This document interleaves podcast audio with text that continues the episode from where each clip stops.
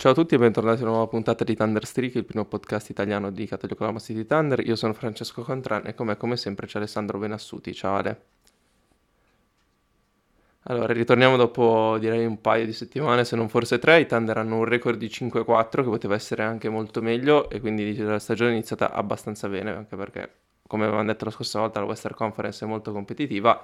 Chiaro però che bisogna continuare a giocare ad alti livelli perché il livello ovest abbiamo visto essere molto alto, ci sono alcune squadre che sono partite un po' a rilento che sulla carta dovrebbero essere più forti dei Thunder, però direi che l'inizio di stagione nel complesso si può definire positivo, Ale, non trovi?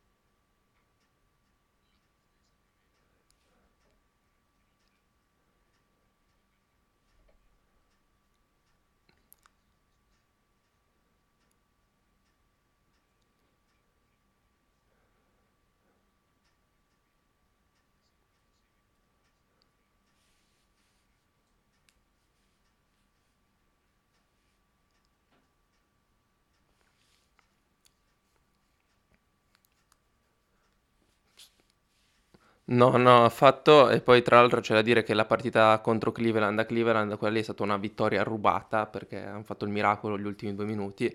E partire proprio da quel miracolo per parlare del giocatore che ci aspettavamo facesse bene, ci aspettavamo facesse meglio di quello che si aspettavano gli altri che facesse, ma Chet Holmgren è qualcosa di pazzesco. Uh, secondo me frontrunner al rookie dell'anno, anche se è difficile con, con l'altro con l'altro centro competere, diciamo, anche per ufficio stampa, ma perché poi comunque Wembanyama gioca benissimo, ma nella partita contro Cleveland, che era la sua seconda partita in NBA, sembrava proprio più pronto di Evan Mobley che di stagione in NBA ne ha fatte due.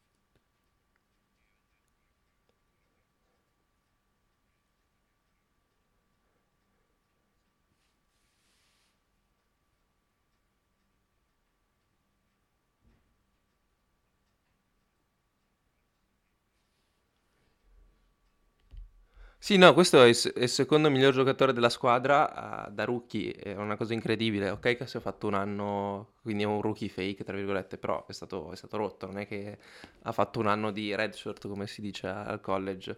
E quindi, insomma, cioè, è veramente incredibile a livello offensivo. Ci sono un paio di cose che, che deve migliorare, ma per il resto il tiro da tre è solidissimo. Beh, adesso nell'ultima partita contro Sacramento ha tirato male, ma se no tirava ampiamente oltre il 60%, quindi sono numeri ovviamente insostenibili sul lungo periodo, ma la mano sembra di quella di uno che può tirare col 40% per una stagione intera. E quello che mi piace è che lui raramente sbaglia una scelta quando, quando è nel flow dell'azione, in transizione ha questo suo modo, se vuoi, un po' sgraziato, ma perché è 2,20 m di, di correre lungo il campo per arrivare al ferro, a livello fisico viene rimbalzato, eh, però anche ha questo fade away che offensivamente gli riesce a dare un'arma contro gli avversari che non riesce a spostare, cioè praticamente qualunque avversario. E poi anche le sue partenze dalla punta quando, quando portano fuori lunghi e attacca, cioè veramente, veramente un giocatore di alto livello. La cosa che mi piace è che si sta prendendo abbastanza liberi, 3.7 a gara e che per uno che ha il suo fisico eh, non sono male e sono anche indice che uno che un giocatore che non ha paura del contatto, non ha paura di prendere le botte, si è preso delle botte gomitate in faccia e non, non protesta. A livello di free throw rate eh, ha il secondo più alto della squadra eh, dopo, dopo Ludort, tra i giocatori che hanno insomma, un numero di minuti significativi, un numero di campione di, di minuti significativi e poi appunto la cosa che dicevamo prima, questo qua è un rookie con un impatto positivo su una squadra da playoff e tra l'altro un centro che è una cosa veramente incredibile. Eh, ho sentito i due omologhi che parlavano molto bene di Derek Lively, eh, il rookie di Dallas, ecco, eh, che dicevano che era incredibile che un centro al primo anno riuscisse a fare certe cose, l'anno scorso si parlava benissimo di Walker Kessler, eh, qua siamo su un altro livello, siamo su un'altra stratosfera.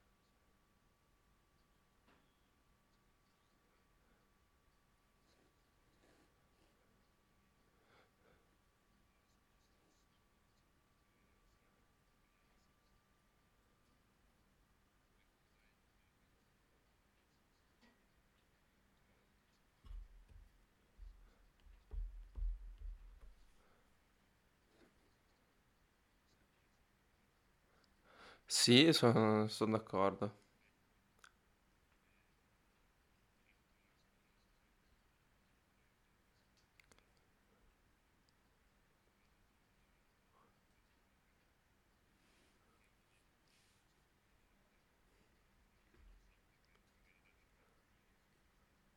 No, e poi la cosa veramente incredibile è la sua difesa, cioè le sue stoppate e come altera i tiri. Lui è uno che altera almeno 10 tiri al ferro in- durante una partita e fa certe stoppate che eh, certi giocatori lo guardano e dicono ah, e cioè che è quello che succede con Wembanyama, però eh, perché certe stoppate di Wembanyama hanno veramente senso, ma anche io ricordo distintamente una stoppata di un Jarrett Allen che stava andando tranquillo a fare un appoggio al ferro, Holgren ha messo il dito e Jarrett Allen l'ha guardato e dire ma scusa tu da dove sei sbucato fuori? Cioè quello lì erano due punti sicuri in qualunque, in qualunque universo possibile. Ma poi tira delle inchiodate al ferro cioè delle stoppate da highlights che sono mostruose cioè è un giocatore, un giocatore che gasa.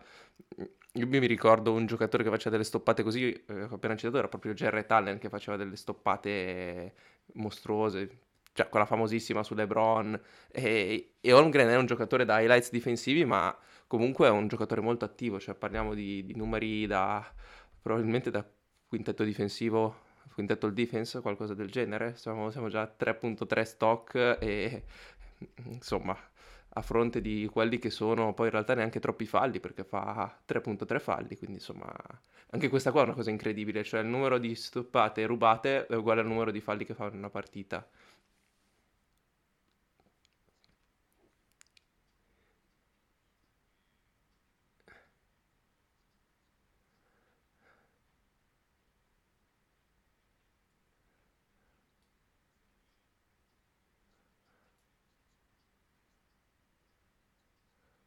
Avevo visto un tweet dove, dove era tipo tra i top della Lega per tiri contestati, quindi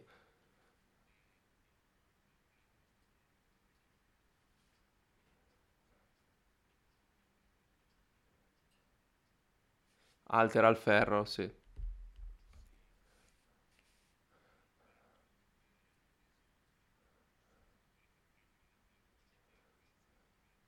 Sì, ho visto, ho visto Mobley Ho visto Mobley che ha sbagliato un tiro, tra virgolette, abbastanza comodo al ferro perché c'era Holmgren e sembrava che Holmgren l'avesse stoppato. In realtà era Mobley che aveva completamente sbagliato il tiro perché ha visto Holmgren sotto al ferro. Quindi, eh, appunto, tutto ciò fatto con squadre, i Thunder di squadre scarse ne hanno affrontata direi solo una, che sono i Detroit Pistons, perché poi di fatto tutte le altre squadre sono squadre da playoff o, o da play-in. La cosa che, che, mi è piaciuta molto, tra l'altro, anche il suo atteggiamento mentale, perché la prima partita contro Chicago ha giocato bene, ma ha avuto il suo welcome NBA moment da Andre Drummond. Che quanti giocatori possono dire di, di avere il welcome to NBA moment da Andre Drummond, da questo Andre Drummond, cioè voglio dire, un mezzo cadavere. Eh, lui la gara dopo ha fatto record di franchigia per, il, per un rookie per stoppate, ha devastato Cleveland, cioè messo la tripla decisiva del pareggio, veramente un giocatore di alto livello. Non ha giocato benissimo contro Sacramento, primo, la prima partita in cui gli è entrato poco il tiro. Io mi aspetto una risposta contro Phoenix, perché è uno, è uno che a livello di carattere si vede che è presente.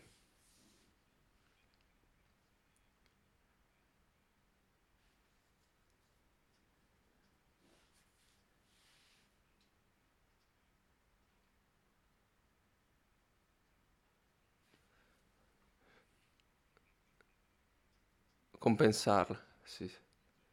Sì, sì. E sì.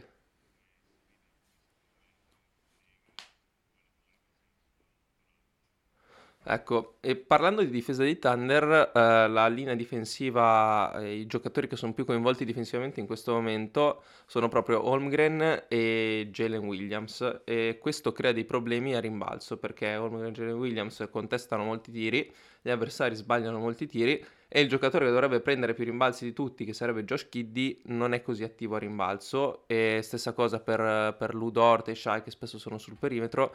E quindi Thunder si ritrovano a concedere una caterva di rimbalzi difensivi e offensivi, cosa che sta facendo incazzare come una bestia Mark volta l'ha già detto diverse volte in conferenza stampa. Eh, rimbalzi è una cosa di cui stanno parlando è uno dei motivi per cui i Thunder hanno 4 sconfitte e non 3 o 2, perché lasciano un quantitativo di seconde chance agli avversari incredibili, e cioè per quanto tu possa difendere bene una, due, tre, quattro volte, però prima o poi la, il tiro arriva. Poi soprattutto lo sappiamo, le triple dopo i rimbalzi offensivi sono una delle giocate più letali dell'NBA. I Thunder hanno una difesa abbastanza zen dal punto di vista delle triple aperte, perché gli avversari le stanno mettendo molto poco, ma se questa cosa non viene, non viene risolta avrai molte più sconfitte Uh, più per una questione di mancato effort che per altro, e qua si sta secondo me sentendo la mancanza di Kenny Hassel che ha, sappiamo dei problemi alla schiena e si è sentita anche un po' la mancanza di Jay, Jay Will che adesso invece è rientrato, però il peso a rimbalzo in questo momento è assente, è una cosa su cui, su cui bisogna, bisogna, fare fronte e cioè un, parte dei motivi è anche un pace alto, però giustamente quando dicono che l'azione difensiva si conclude con il rimbalzo, ecco, i Thunder la concludono un po' prima, tante volte.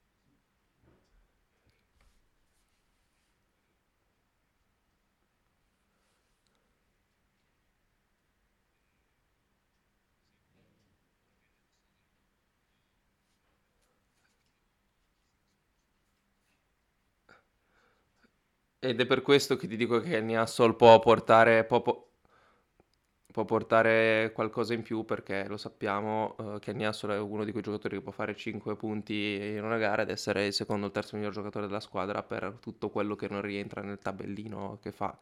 E l'atteggiamento di uno come Kenny Hassol, che è il veterano della squadra, potrebbe magari far svegliare Josh Giddy, che in questo momento a livello di rimbalzi è messo, sta decisamente deludendo le aspettative, ma in realtà anche gli altri giocatori hanno un problema collettivo. 14.3 rimbalzi offensivi concessi alle altre squadre per 100 possessi, eh, insomma, eh, voi, capi- voi, capite che è il dato peggiore nella Lega ovviamente, e questo, questo ovviamente non, non, può, non, può, funzionare sul, sul lungo periodo. E, e, quindi è uno dei motivi per cui Thunder hanno lasciato in partita altre squadre e per cui di fatto non ti puoi mai sentire tranquillo anche nelle partite che sembrano più semplici perché eh, non concludono l'azione difensiva in questo modo. Detto questo, invece, io ho visto una difesa perimetrale che mi è sembrata di alto livello, anche perché, parliamo, mm, parliamoci chiaro, noi siamo di, abbastanza critici su un giocatore dei Thunder, che però in questo inizio di stagione, secondo me, è incriticabile. E ogni volta a me piace ricredermi su Ludort, in questo inizio di stagione veramente clamoroso, clamoroso in difesa.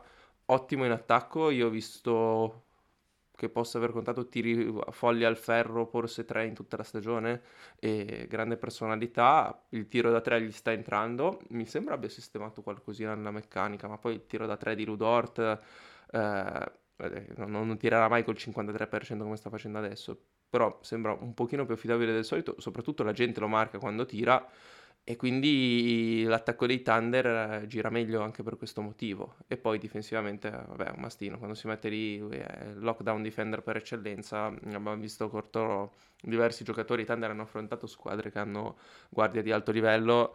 Eh, viene in mente Cleveland con Donovan Mitchell e Darius Garland. Nella prima partita Mitchell ha giocato molto bene, ma Dort eh, l'ha fermato per il tiro decisivo, perché il Dort è uno specialista dell'ultimo tiro. Eh, non ricordo onestamente i giocatori che hanno segnato contro loro l'ultimo tiro. Uh, magari però uh, mi, mi, sbaglio a memoria. E, però appunto, grande inizio di Ludort, 9 tiri a partita, super efficiente, tanta roba.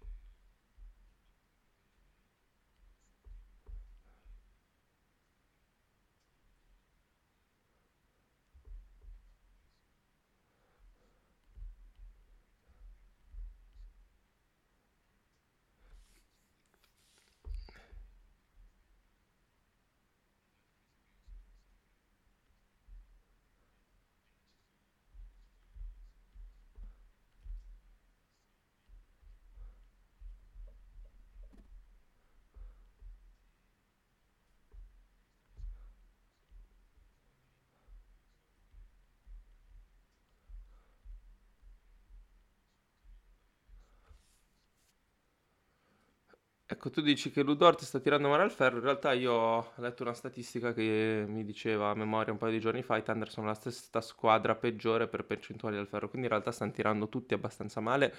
Ho visto J-Dub con lay up sbagliati non da lui, una cosa che mi ha molto stupito è che certi tiri di Shai che di solito entrano con tranquillità non stanno entrando, anche lui sta sbagliando dei lay up al ferro. E questo è uno degli altri problemi dei Thunder perché i Thunder sono la squadra per distacco che ha più drive uh, nella Lega, sono 62 drive a partita. Uh, se andiamo però a vedere il numero di tiri liberi che derivano da questi drive sono 6.4 a partita, uh, che per farvi capire è il, un dato a, a, metà, diciamo, se, se è a metà del, del gruppone della Lega. Per farvi capire, Philadelphia 76ers con 40 drive hanno 9.3 tiri liberi a partita. Quello che fanno i Thunder è andare tantissimo al ferro, penetrano tantissimo Quest'anno però il numero di tiri liberi che deriva da, dall'entrare dai paint touches, insomma da, dall'attaccare il ferro, sono molto minori.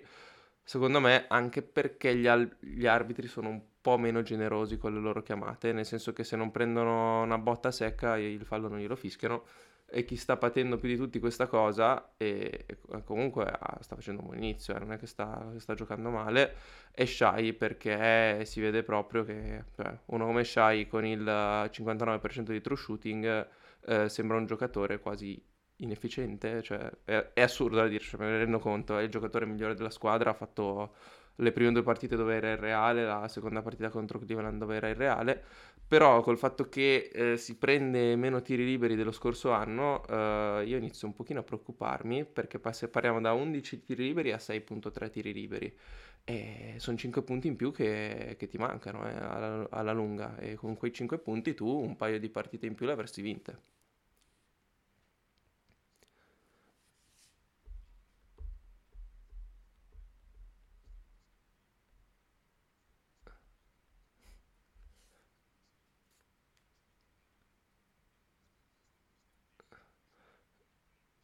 No, no, non è l'impressione, cioè è il free throw rate più basso della sua carriera dall'anno da rookie. Cioè l'anno scorso lui aveva 53,5, quest'anno ha 29,4. È bassissimo per uno come Shai. Perché Shai comunque è il giocatore per distacco che va più al ferro della Lega.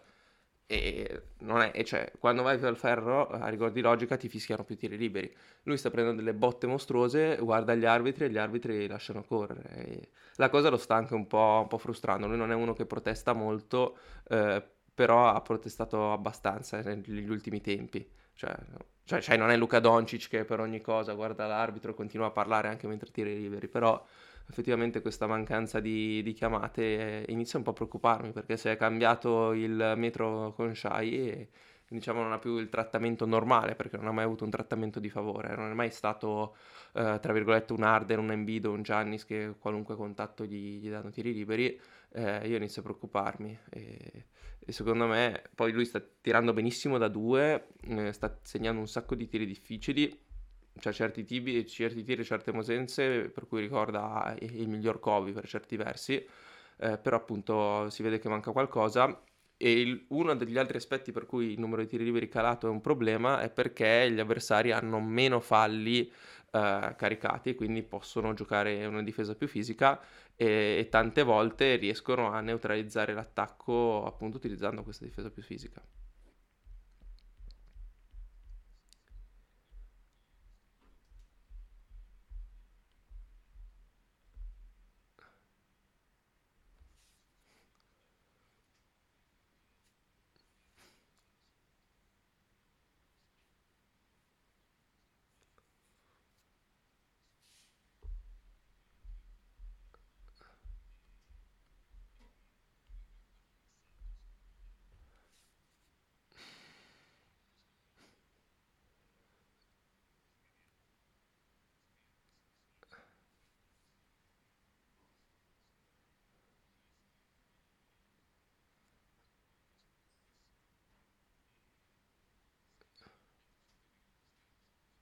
Sì, son son falli, ehm, cioè c'è poco c'è poco da dire.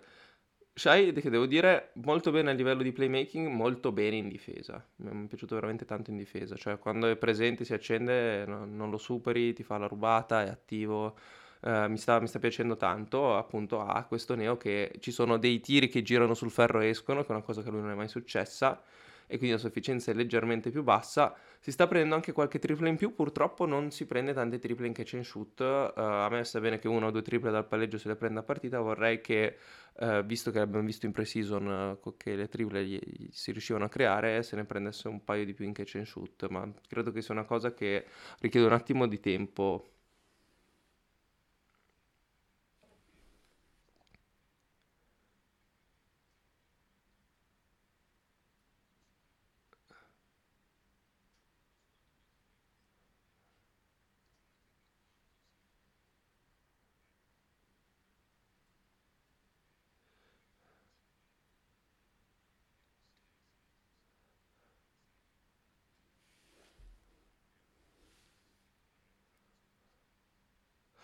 Sì, ma io, io credo che lo sia, cioè fondamentalmente la sua media di carriera è attorno a quel valore, poi è chiaro che deve diventarlo su un numero un po' più consistente di triple.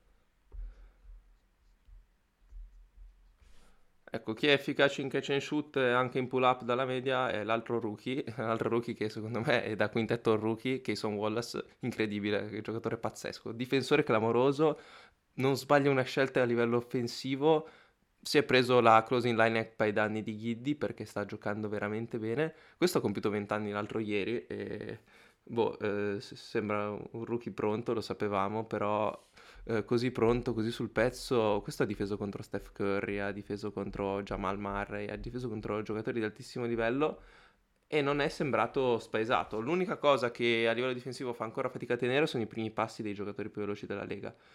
Però per tutto il resto ha un'attività e cioè, a livello di dalla panchina è proprio un giocatore che sembra uno da rotazione playoff, cioè tu hai aggiunto un giocatore in più alla squadra e questa cosa è incredibile perché anche lui ha 20 anni e cioè, potevi aspettarti che fosse un anno di assestamento dove magari giocava poco, ah dobbiamo dare i minuti a Micic che torna dall'Europa, ma no, i minuti a Micic non li dai, questo qua difende, tira e Micic eh, la prima cosa non la sa proprio fare, quindi è giusto che si prenda i suoi minuti.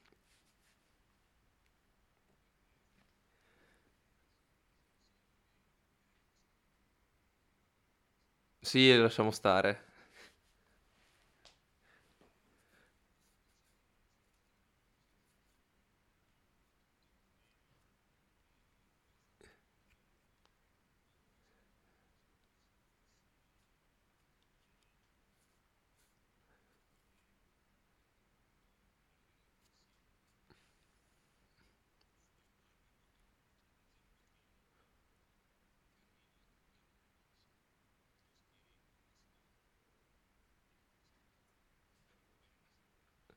Sì, anche perché se, anche perché se poi provano a cambiare c'hai Shai e J-Dub.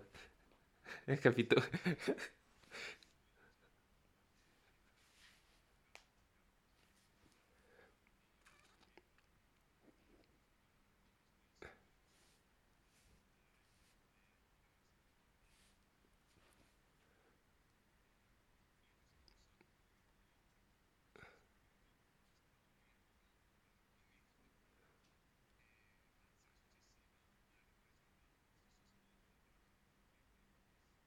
Sì, poi non ha più sbagliato una tripla in tutta la gara, penso. No, veramente, veramente bene.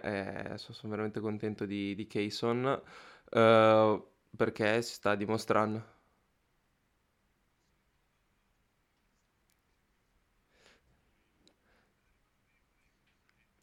Sì, sì, è, è pazzesco, questa cosa è pazzesca. Perché poi, vabbè, noi vi avevamo detto, ci piaceva Dick, ci piaceva Chionte George. Dick sta faticando perché è nella squadra con meno spacing della Lega ed è l'unico giocatore che ha difeso. Chionte George in realtà sta giocando abbastanza bene, è diventato di fatto la point guard dei Jazz dopo 10 partite, che anche questa è una cosa incredibile. Però, cazzo, cioè, la scelta di Wallace eh, è, è molto ben giustificata. Ci sono giocatori che stanno facendo un po' fatica, c'è un giocatore che si sta un po' riprendendo, secondo me deve ancora capire esattamente qual è il suo ruolo offensivamente e parlo di J-Dub, Jalen Williams. Ne ho visto nella gara contro, adesso non ricordo esattamente, era la gara contro prima di Sacramento, uh, 5 azioni di fila, è andato al, eh, esatto, è andato per 5 azioni di fila al ferro e ha chiuso la partita. Um, questo ti fa venire da pensare perché non lo faccia più spesso, eh, perché ha quelle capacità di andare al ferro, anche contro Atlanta ha fatto la stessa cosa, ha chiuso la partita lui. Eh, lo vorrei vedere attaccare di più al ferro perché hanno detto quando parte fa paura. Mi sembra un pochino avulso dal gioco nei primi minuti della gara, in un certo senso lascia giocare molto, molto gli altri e ha un problema quest'anno che sta perdendo un po' di palloni in più del solito, um, perché io, rimango dell'idea che lui perde, perde, palloni perché le lascia troppo lunghe. Poi Ale, non so cosa ne pensi te, però eh, cioè, non sa dove mettere le braccia e si dimentica la palla. Però a livello difensivo è l'opzione principale di Thunder sui giocatori un po' più fisici e questa cosa un pochino la sta patendo perché non è ancora pronto fisicamente a guardare, a, cioè a marcare tutti e quattro della Lega sono convinto che nelle prossime 10 partite vedremo un piccolo saltino di qualità eh, al suo livello, si sta prendendo buoni liberi.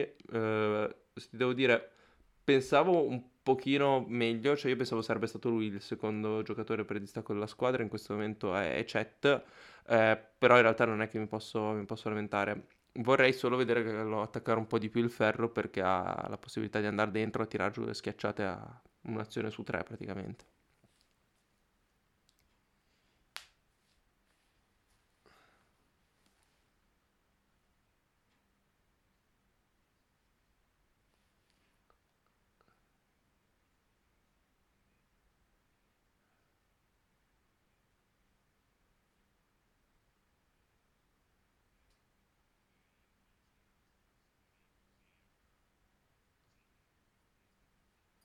Eh sì, quando lo mandi contro i lunghi, lui comunque con le sue braccia gli tocca il pallone, cioè è, è uno che non, ha- non avrà tante rubate, ma è uno che le causa con la sua presenza, in un certo senso. Anche Shai le causa con la sua presenza quando va a raddoppiare. E Deve un attimo, secondo me, trovare la quadra a livello offensivo, ma in generale come tutta la squadra, che però in realtà non sta, non sta attaccando male. eh. Parliamo di, di uno che è il- di offensive rating che è il decimo della Lega, quindi in realtà non stanno attaccando male. Possono fare ancora un salto, devono ancora, eh, secondo me, trovarsi a livello di chimica. Mark sta sperimentando molto, abbiamo visto partite di Wiggins, partite senza Wiggins, abbiamo visto eh, partite in cui Dieng dava un po' più minuti, adesso Dieng ha perso un po' più di minutaggio vuole far ruotare un po' tutti e dare minuti anche ai giovani. Non è una cosa facile e in un certo senso questa cosa sta pesando, eh, però appunto io direi che eh, non è che ci si può lamentare troppo. L'unico giocatore che mi sta facendo veramente fatica è Giddy.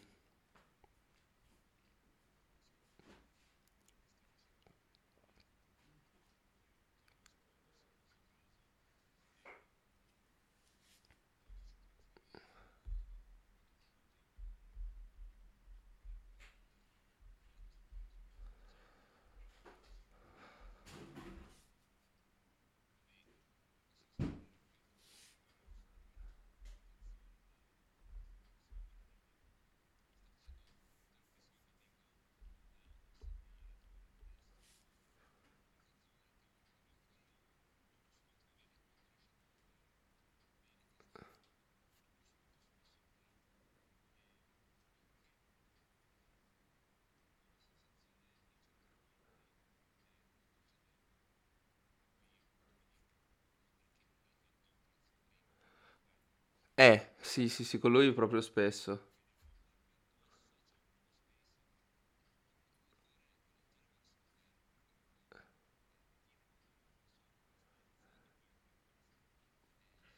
Sì, eh.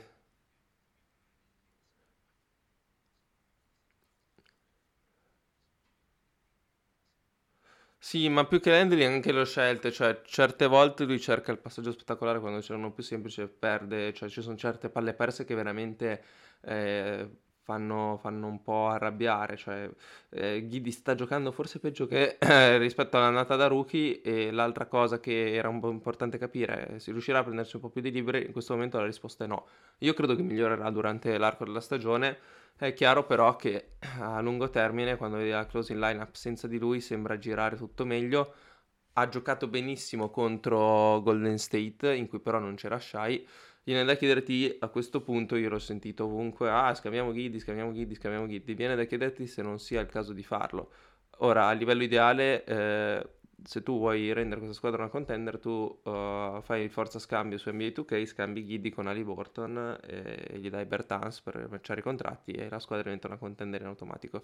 Ora, siccome questa cosa non è possibile perché se io fossi indiana ti chiederei oltre a Giddy anche J-Dub Holmgren e delle scelte per prendere Ali Barton, questo scambio non avverrà mai.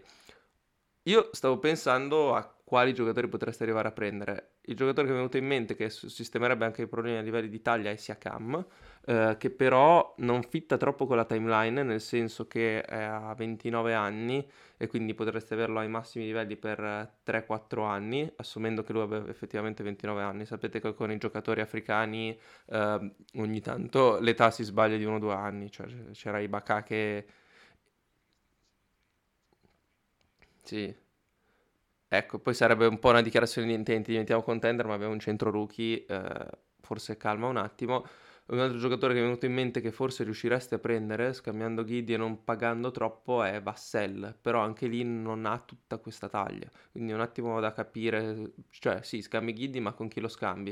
Eh, cioè, idealmente lo scambi con Aaron Gordon, ma Denver non ti cede Aaron Gordon per Ghidi, quindi eh, anche se comunque adesso che mi viene in mente l'idea Vassell, eh, cioè, mi piacerebbe vedere Ghidi a San Antonio con Wembanyama. Eh. Penso che diventerebbe una squadra. Adesso c'è una squadra da League Pass in- con loro due assieme. Grande spettacolo sarebbe.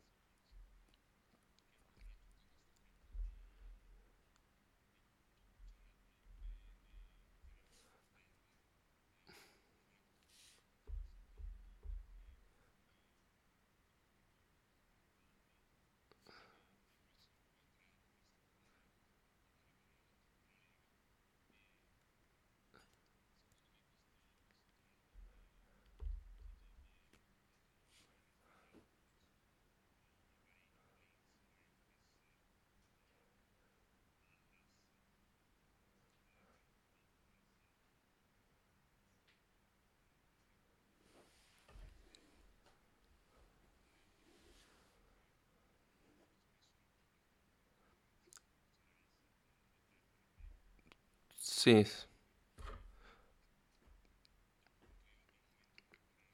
Sì, pazienza, pazienza, pazientare, pazientare, pazientare, perché poi lo sappiamo, di solito dopo 10 gare ci sono un po' di overreaction, bisogna avere un attimo, un attimo di tempo per assestare le cose. E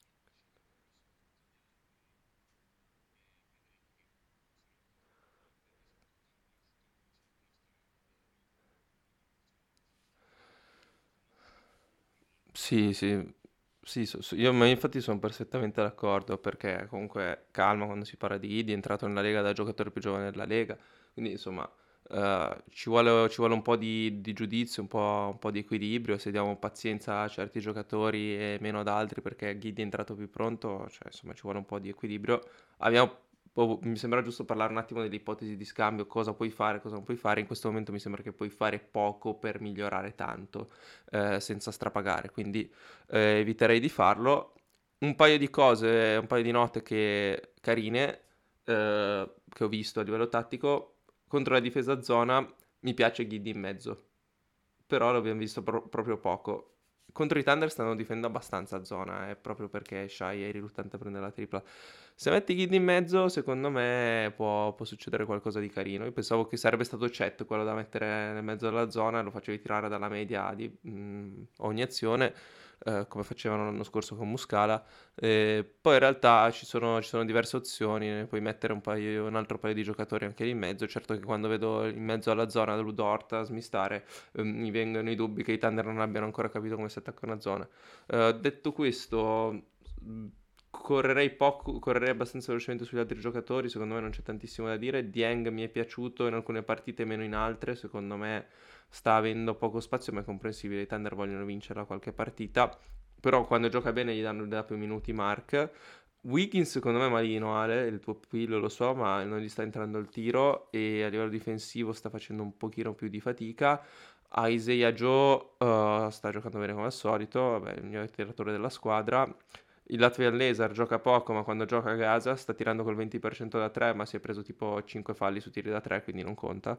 E e niente, poco altro. Mi è piaciuto Olivier nelle due gare che, che, l'ho, visto, che l'ho, visto, giocare accanto a Chet. Eh, questa cosa è incredibile. Questo qua era un giocatore che si usava per tankare e in un paio di, di partite ti ha fatto la differenza come cambio di Chet.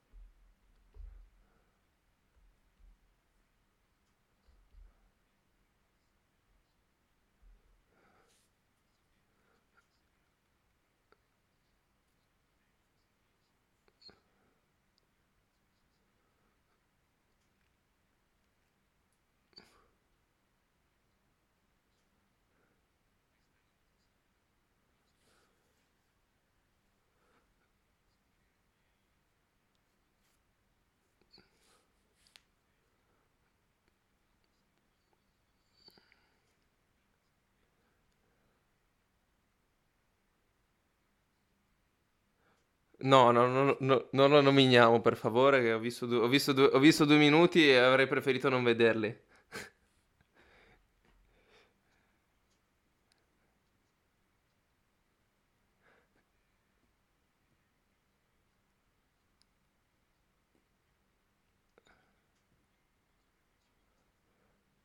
Sì, e con le gerarchie delineate si può dare un'occhiata al calendario, poi dire che chiudiamo la puntata.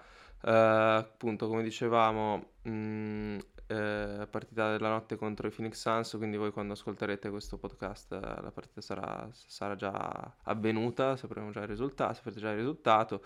poi San Antonio, Golden State, Golden State, Portland, eh, sì, non ci sono partite facilissime, Chicago di nuovo, eh, Philadelphia, Minnesota, eh, Lakers e Dallas. Eh, se si mantiene un record attorno al 50% va, va benissimo perché, come dicevi Ale, 45 vittorie bastano per fare i playoff. Io credo che se questa squadra si, si, sblocca e riesce a fare un filotto di 5 vittorie, potrebbe anche andare ai playoff senza passare dal play-in, uh, perché vedo tanti margini di miglioramento. Uh, c'è anche da dire però che anche altre squadre hanno molti margini di miglioramento. Uh, ho visto che Houston è partita a razzo, non credo possano sostenere questo, questo inizio. Uh, Minnesota invece secondo me può sostenere questo inizio, Beh, Denver non ne parliamo. Uh, Dallas molto bene, ma bisogna vedere quando se potrà calare, perché presumibilmente è una cosa che poteva succedere. Uh, ci sono tante squadre che stanno facendo fatica, una su tutte i Clippers che da quando hanno scambiato per James Harden non hanno più vinto una partita e hanno distrutto la chimica di squadra di fatto. E poi vabbè Memphis che il mio amico John Hollinger aveva messo come squadra numero uno in regular season per la Western Conference che ha un record di 1-8. E, però Memphis sembra una stagione compromessa e poi possono farla run, però...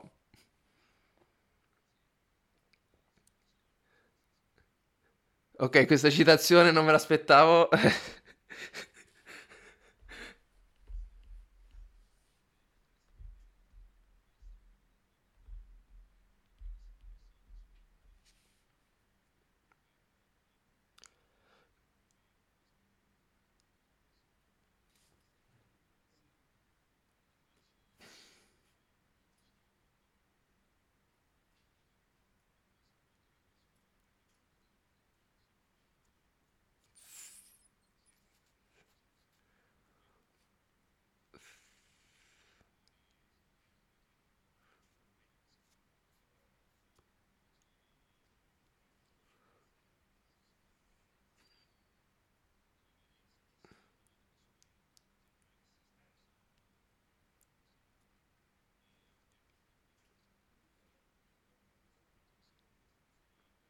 Sì. Sì, io onestamente non è che mi aspettavo molto, aspettassi molto di più dai Lakers. I Lakers vanno nella misura in cui LeBron gioca, però sappiamo che LeBron ha un certo, un certo chilometraggio e poi sì, hanno qualche problema anche loro, nonostante siano una squadra che si è allungata, che in off-season ha fatto molto bene. Stanno chiedendo un po' troppo a Reeves e quindi insomma mh, mm, fa abbastanza ridere che pensare di andare nell'altra conference probabilmente avrebbero fatto recampo, eh, però eh, sappiamo questa, questa è l'NBA, cioè nell'altra conference squadre come Atlanta e Orlando che secondo me sono inferiori a, ai Thunder sono ampiamente in lista per un posto nel fattore campo, eh, ci sono squadre che faticano, viene in mente su tutte uh, Milwaukee che non ha ancora trovato la quadra tra, tra Lillard e, e, Giannis. Però insomma non sarà una stagione facilissima. È stata, è stata imbroccata col piede giusto, questo è già, già una buona cosa. eh. Vedremo nelle prossime partite, cercheremo un attimo di capire eh, quanto le aspettative che avevamo su questa squadra erano corrette e quanto no.